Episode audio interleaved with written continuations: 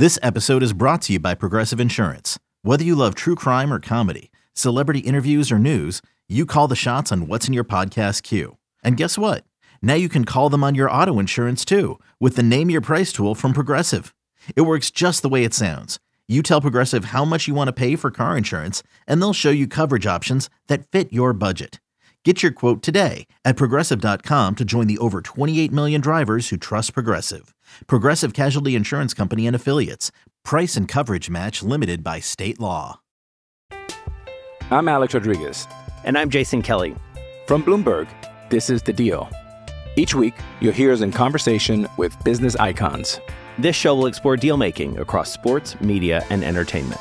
That is a harsh lesson in business. Sports is not And, uh, as simple you know, as bringing a bunch of big names together. I didn't want to do another stomp you out speech. It opened up so many more doors. The show is called the deal. Listen to The Deal. Listen to the deal on Spotify.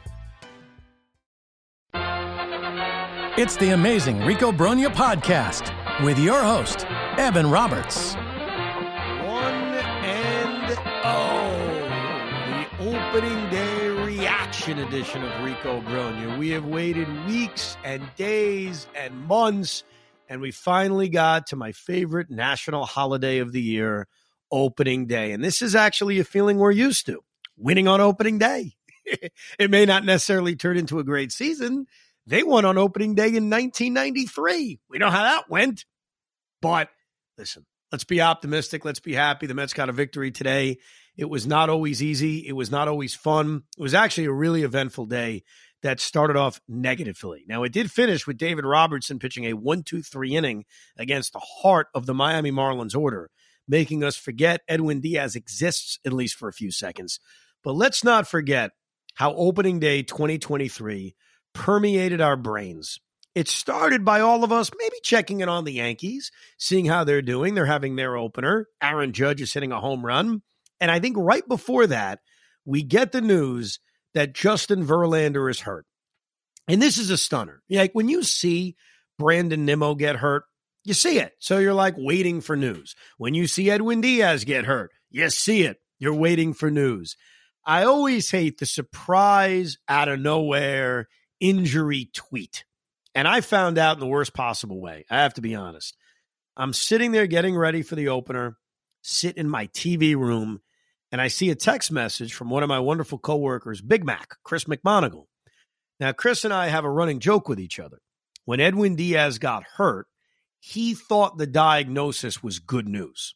And he made an honest mistake. When he first heard what the diagnosis was, he didn't think it was bad. So he ran into my office that day to say, Good news. To which I responded, This is not good news.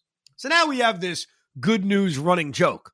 So all I see is a text message that says, Good news on Verlander. And I'm thinking, Good news on Ver- what? And I scroll up to see that Justin Verlander has a teres muscle strain, which caused immediate opening day depression. Let's not lie to ourselves. Immediate opening day depression. I was so ready to angrily tweet for an hour straight, and I stopped myself. The only thing I did was I tweeted out Jacob DeGrom is pitching today, Justin Verlander is not. That's it. Just a simple fact. There, was no opinion offered. There was no bitching. It was just simply, hey, Justin Verlander is not pitching. He's going on the injured list. Jacob DeGrom is pitching. And I started to stew and get so angry thinking back to all the discussions we had about DeGrom and he can't stay healthy and Verlander's a horse and he won't get hurt. And now he has a strain of a muscle that I'd never heard of. So I was upset. I was angry. I texted Hoff. I think I broke the the news to you, Pete. I don't think you knew about it, right? No, I did not. I just got to my seats. I was um I was somewhere else today actually. We'll get that in a second. Oh, okay. I was I was at Yankee Stadium. Oh, goody. You were at the perfect Yankees opening day. Anthony Volpe drew the greatest walk in the history of baseball. He had the greatest first stolen base in the history of baseball. Aaron Judge had a remarkable home run. Gerrit Cole was dominant. It makes me sick to my stomach. It was such a perfect Yankees opening day. And meanwhile, we're wallowing in our own pain that Justin Verlander has something called a teres muscle strain.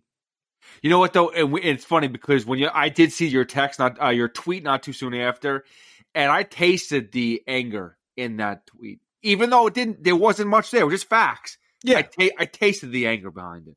No, I, I, I was angry, and I do want to address. We'll, we'll get into this game. Obviously, we'll give you a little baseball breakdown, but I will tell you that when Degrom pitched a one-two-three inning in the first against the Phillies, and he struck out two guys, and he looked dominant. I was at the peak of my anger because this was right as the Met game was starting against the Marlins. So the Mets are right away underway. They go down one, two, three quickly, and DeGrom is just destroying the Phillies. Now, I want to be fair. You know this, Pete. DeGrom's on my fantasy team. I have kept him for years. I kept him again. So I think I'm always going to have a rooting interest in him just for that reason. But as he as he started to get bombed in the second inning, and he gives up a two run home run to Alec Bohm, and then he gives up a triple, I think, to Trea Turner or triple to Brandon Marsh, if I'm not mistaken. Bottom line was he's he's just getting pounded. It didn't bother me the way I thought it would. As somebody that loves Jake and as somebody that has him on his fantasy team, I actually started to feel better. It's such a weird thing to say. I, I always want to be honest with you. And it doesn't mean I was rooting against him. I wasn't. I wasn't. I was not rooting against him. I was not like, yeah, kill him, or crush him. It wasn't that. But I wasn't bothered by it. Like it, I think today of all days, it'll be different as this season goes on.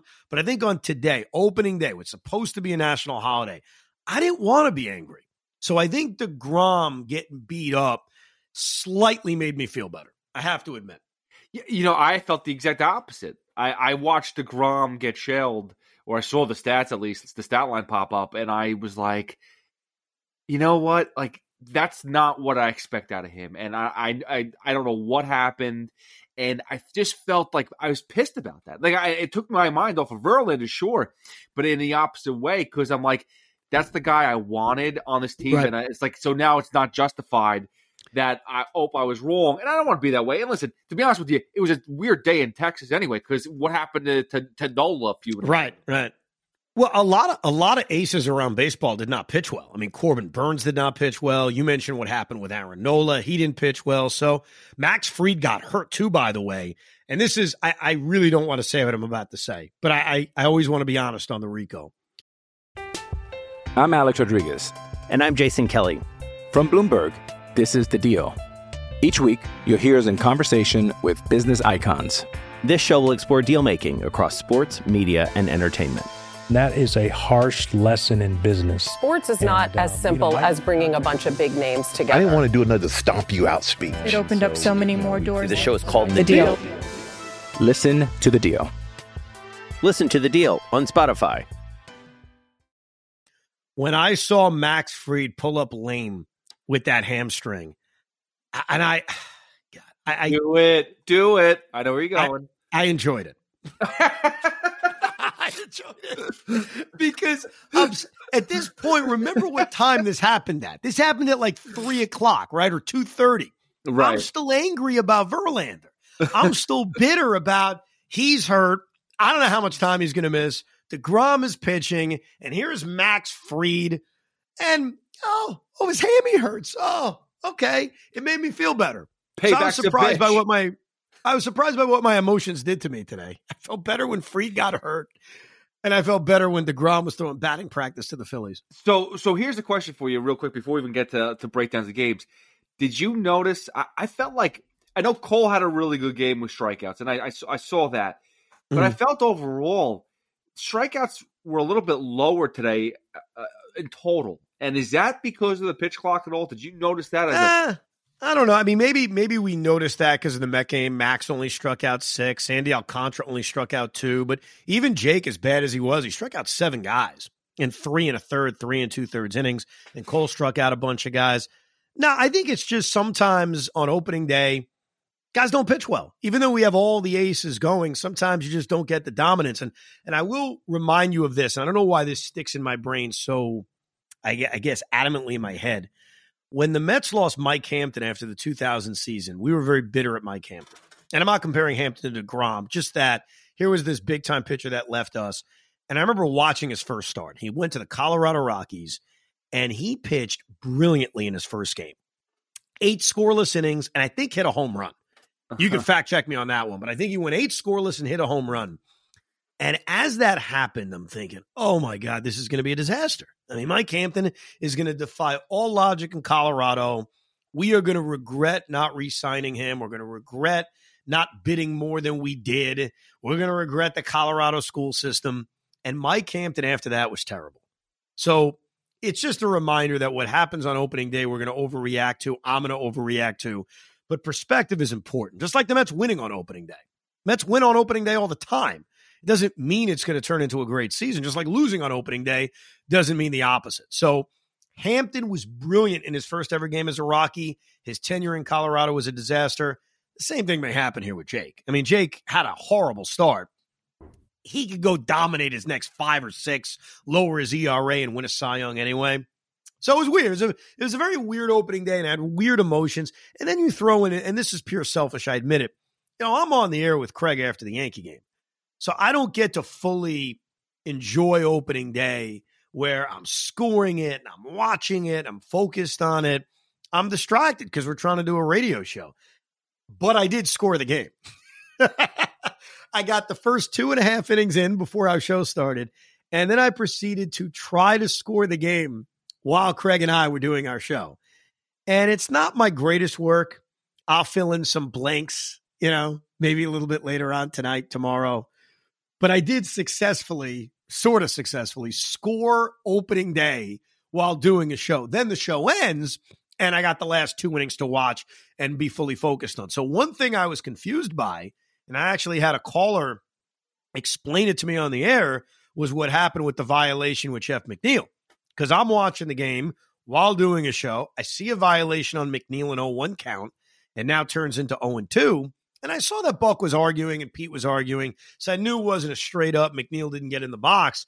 But basically, we had Pete Alonso not getting back to first base quick enough, which is a, a little wrinkle to the pitch clock variation. But one of those things that it's just not going to be a problem. It'll maybe a problem on opening day. It may be a problem the first few weeks of the season. But I think that's one of those things where Pete wasn't in camp because he was in the WBC for a big chunk of it. And that's an easy thing to fix. But how about the fact, pick spot in the game? McNeil's called for strike two, could have changed the game, takes a ball, base it up the middle on the next pitch, which great compliment to Jeff McNeil. He's an excellent two strike hitter, but also a violation doesn't end your at bat, good or bad. Obviously, a ball in a big spot or a strike in a big spot can change things. But look at Jeff McNeil. And it wasn't even really his fault. 0 1 count goes to 0 2, big spot in the game, still rips a single up the middle for a huge RBI single in that sixth inning. But that was a weird, weird spot that I was confused by because I was also trying to host a radio show while watching it.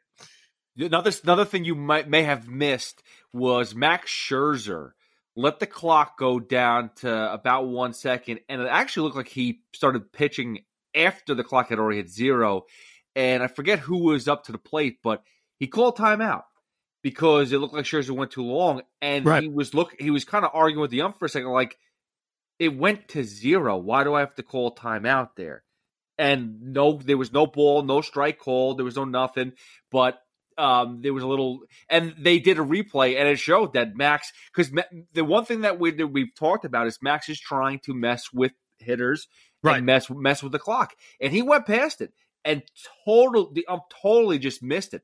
That interesting. That is something. Again, I think that we're we've talked about that. He's trying to figure out where what the the fine line is, where they can go past in football. They can snap the ball a second late, and it's you know to get by it is that going to bite him at some point in time in the regular season? Yeah, I mean, I think he's learning. He's playing around. He's obviously trying to see what can give him an edge, which I don't have a problem with. This is still extended spring training, if you will. Those first week or two of the regular season is almost an extension of it.